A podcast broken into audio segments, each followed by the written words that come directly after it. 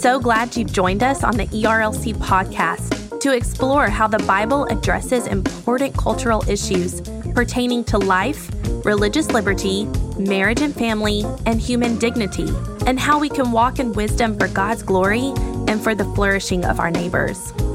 If you're enjoying this podcast and find it helpful, please leave a review wherever you listen. This will help more people find and benefit from what we're learning together.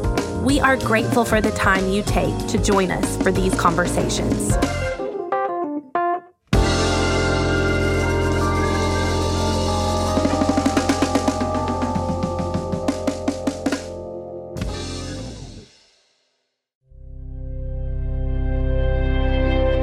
Welcome to the ERLC podcast. This week we feature Dr. Jim Daly. And what I'm concerned about, what I'm afraid about, is that the leading domino in becoming more like Christ, unfortunately, for those of us that love comfort, it's persecution. Now, I'm not saying we jump into it, we don't defend ourselves, but there's something, it's a purification process in that regard.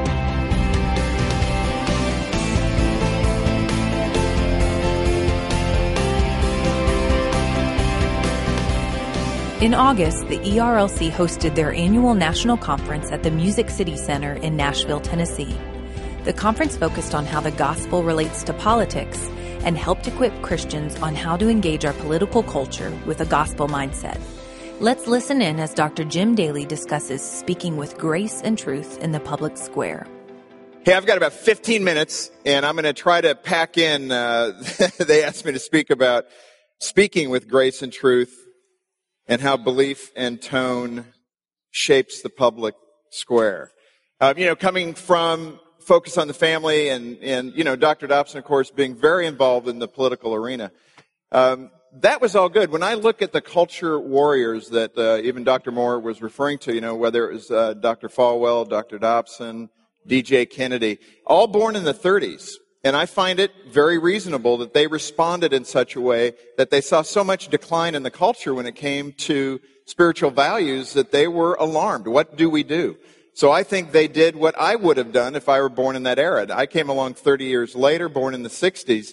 And uh, I would say one of the big distinctions is I feel like we're in a land where we need evangelism, big time. And, uh, and I think that's one of the issues. The prophet and the evangelist sometimes don't agree on how to get things done. And I think right now the, the spirit in which we're in is uh, the era where we can reach the lost. And, you know, here's the bottom line when I look at the public square.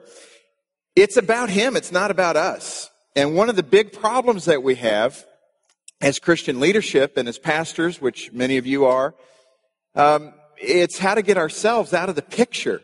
Let me give you an example. Uh, this wasn't that many years ago, and I'm embarrassed to tell you this, but I, I feel like I'm a righteous driver. Anybody a righteous driver? You know, you do it well, you do about the speed limit, you move over when there's faster cars that want to go by. In Colorado, we have some bad habit. The slowest cars drive in the fast lane. I don't know why we do that, but but it's a trigger for me and I, I, I, it's a bad area of my life. And so this was probably 10 years ago, but I was in a parking lot and I was backing up and this guy, young guy, was doing about 30 or 40 through this parking lot, and he honks at me trying to back up next to a van. I couldn't see the guy, and this guy, boom, zooms by me, lays on the horn, and then gives me a hand gesture that I hadn't seen in a while as a Christian. And so what do I do? The righteous driver, I'm going to sort this unrighteous guy out. So I chased him. And a couple blocks down the road, he pulls over. It happened to be a Sunday. I was going to the store for my wife. I had a jacket on. And uh, he jumps out of his car, comes running at me. And thankfully I played football, so I'm getting out of my car. He's about half my size. He stops about half, about 10 feet from me and he just looks at me and goes, oh, go back to church. Cause I had my jacket on. And I said, well, just drive better. And the point of this story, I get back to the car, I sit down, I just felt the Holy Spirit in my heart say, how'd that go for you? And it's become kind of a metaphor in the culture. We tend to want to jump out of the car, chase the guy down, straighten out the unrighteous person, and it doesn't go the way we think it should go. And, uh, you know, I think I think we got to think about the scripture. One of the things that I'm constantly doing is trying to say, and I don't mean this to be condescending at all. I've talked on this topic many times, and one time I got an email from somebody in the audience saying that's the most condescending speech I'd ever heard. So I don't, don't hear it as condescending. What I'm trying to do is apply the scripture to what I do in my life and then communicate that. If it's helpful to you, great. If you're already living it well, hey, you're head start. Way to go. But one of the things I'm concerned about is we try to live out of the Old Testament. Jesus came and said, you know what? I got to correct that. Now, I'm not saying correct the doctrine. He said everything there is good, but it's the way we human beings applied it, right? The Pharisees. We didn't apply it well back then, the law. And Jesus came and sorted them out pretty straightforwardly. But um, I think that's one of the big things. You know, from our heart, the word says, from our heart we speak. And what's in us? And what I'm most concerned about right now, what Dr. Moore even talked about, is when we sit at the table, how are we behaving? If he talked about whose table is it, I'm here to talk for a few minutes about how do we behave at the table? Because sometimes we don't behave very well. Let me, let me look at uh, John 15, 18 through 20. John 15, I've got it up there. Now I grabbed the, the Living Translation, which I know I do ESV just to clarify for all of you purists. But I like the common language and I use that. But in John 15, it says, if the world hates you, know that it has hated me before it hated you. If you were of the world, the world would love you as its own. But because you're not of the world, but I chose you out of the world, therefore the world hates you. Remember the word that I said to you, a servant is no greater than his master. If they persecuted me, they will also persecute you. If they kept my word, they'd also keep yours. I think Jesus is trying to say, don't be surprised. You know, I love that scripture says, uh, you know, um, you're going to be hated because of me, but be of good cheer, be happy, be joyful, because I've overcome the world. It's almost like we forget that. Here's the point. I think we want the benefits of the kingdom, but we're not willing to do the work. And what's the work? You know, in part, obviously, the work is to love the Lord your God with all your heart, soul, and mind, and to love your neighbor as yourself. That's obvious. But the other work is self evident. It's called the fruit of the Spirit, isn't it? The fruit of the Spirit. Let me, let me get my iPhone on here, see if I can do this quickly. But when you're in Galatians, and all of you know this, I'm, you know, just catch me afterward and say, you know, you didn't tell me anything new. Sometimes you just got to hear it again, though. When you look at Galatians uh, 19, now the works of the flesh are evident. And we know the big ones, don't we? We may even have friends in the pastorate that have fallen to some of these, or we may be tempted in those ways. But the fruit of the flesh, sexual immorality, impurity, sensuality, idolatry, sorcery. Now here's where it gets a little tougher. Enmity, strife, jealousy, fits of anger, rivalries, dissensions, divisions, envy, drunkenness, orgies, and things like these. I warn you, as I warned uh, you before, that those who do such things will not inherit the kingdom of God. But the fruit of the Spirit, now this is it. We're always saying, God, how can I live like you and for you and sit at that table in DC or sit with those other people, the abortionists, the gay activists, which I've done. When you sit at that table, I think it's love, joy, peace, patience, kindness, goodness, faithfulness, gentleness, self-control. Against such things, there is no law. And it's so funny. I think we forget that simple teaching of the fruit of the Spirit. I had one Christian leader say to me, no, I don't have much of that one or much of that one. I got a little bit of this one. I'm thinking, it's not a menu you order from. This is the fruit of the Spirit. And it should be evident in our lives. Luke 6, 22, 23.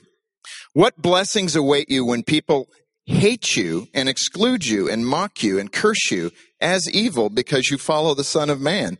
When that happens, be happy. Again, the new uh, language. And it goes on. Yes, leap for joy, for a great reward awaits you in heaven. And remember, their ancestors treated the ancient prophets the same way. I don't know why we're so shocked when people are upset with what we share. I love what Dr. Moore says. We believe strange things. We do. And when we try to exert those beliefs in the public square, some people don't like it. But the Lord's saying, don't smack them down. Don't hurt them. Don't wound them. Matthew 5:10. Blessed are those who are persecuted for righteousness' sake, for theirs is the kingdom of heaven. Keep going in Matthew 45, 44 and 45. But I say to you, love your enemies. Do we practice that? That's what I'm mostly worried about. These are tough scriptures. This is the hard work of being of the kingdom of God. It's easy to fight. It comes out of the flesh. You know, when you look at it here in the U.S., we have been protected in some ways from having to love our enemies. Haven't we? Because we've got, you know, such deep traditions of religious liberty. This nation was formed and birthed out of that desire to give people freedom, especially in the area of religious liberty. And so when we see this being curtailed, we're going to react and we need to be involved. I agree with what Jennifer earlier was saying. We as Christians have a place at the table. We can speak in the public square in this democracy and we need to. But when we do so, we can't give up the character of Christ in doing it. How do you love your enemy in that way? Those that disagree with you. I had one person, a gay activist, say, Are we really your enemy? I said, That's a biblical context for disagreeing and not believing what we believe. And yes, spiritually, it's true. So when you look at it, I'm just saying we have to behave appropriately and in the, the consistently with the character of Christ.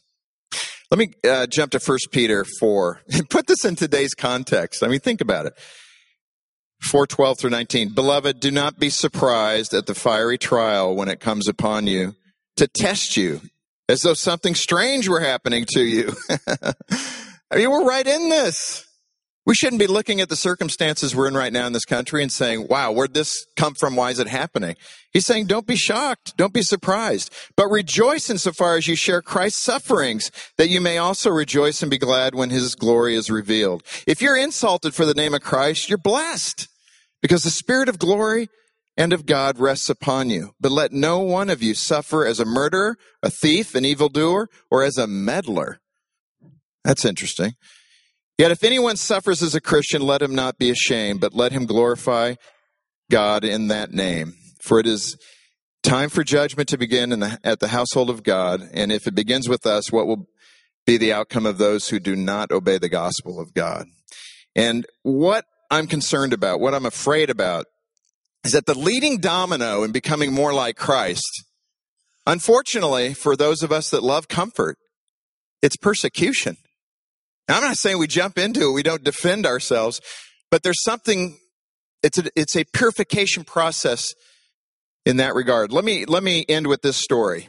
When the 21 martyrs were killed in Libya, y'all remember that in the news? ISIS took their heads off.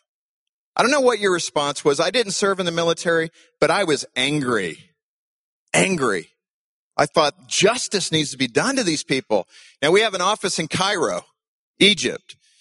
And uh, I heard the inside story how those men had died. We, through our office there, Sami Yaqub, he had been ministering to those families even before that had happened, working with the Coptic church. And uh, he said when they were killed, they were singing hymns and praises to God. I drove home that night when I heard about it in the news, and I felt the Lord say, finish the mission of what those young 20 something men went to do, which was to send money home 20 of those homes in Cairo so that those families could build a house. And it's really a shelter. It's not a house like we know a house. It's four brick walls and a tin roof. Many of them lived at the dumps in Cairo. So I went home thinking, yes, let's finish it. I called four donors and they said, we'll do it. It felt holy, like we're doing something very good, and we are. And that construction's underway and we're going to finish that. A few weeks later, Sammy called me and said, you know, these families are weeping. And I said, of course they're weeping, Sammy. They lost their sons or husbands. They're young men. And he said, no, no, Jim, they're not weeping because they lost their sons or their brothers or their husbands. They're weeping because they're counting it a joy that God would allow them and their family member to suffer for Christ. Okay, as a Western thinker, I'm on the phone going, Lord, forgive me for that anger I had, for that desire for retaliation, thinking this life is so temporal, this, or that this life is it. It's not so temporal. And sometimes we li- live as Christians like, this is it. And I was taught a lesson by those uneducated, Christian believers, our brothers and sisters at the dumps in Cairo, teaching me and hopefully all of us what it means to follow Christ. It's not about revenge or anger or all the other ugly fruits of the Spirit I just read. Love, joy, peace, the good fruit is what you're seeing there, and a great understanding of what it means to walk with Christ. How do we apply that maturity, that kind of meat in our faith and our walk? So we're not just following our passions, our flesh, when it comes to the public square. Yes, we have to be there, but I'm telling you, don't give up the character of Christ while you do it. And you know what'll happen? I've seen it in the meetings I've had.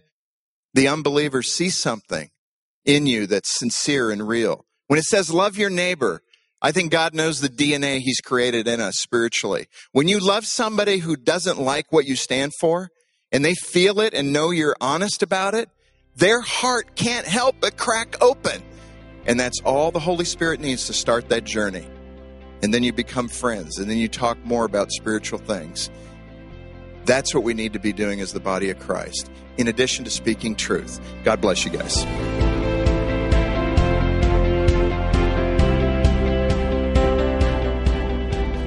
Thank you for tuning in to the ERLC podcast. We'd like to thank Dr. Jim Daly for being a part of our 2015 National Conference. And if you'd like more resources to help equip you in your efforts to engage the culture and politics, please visit erlc.com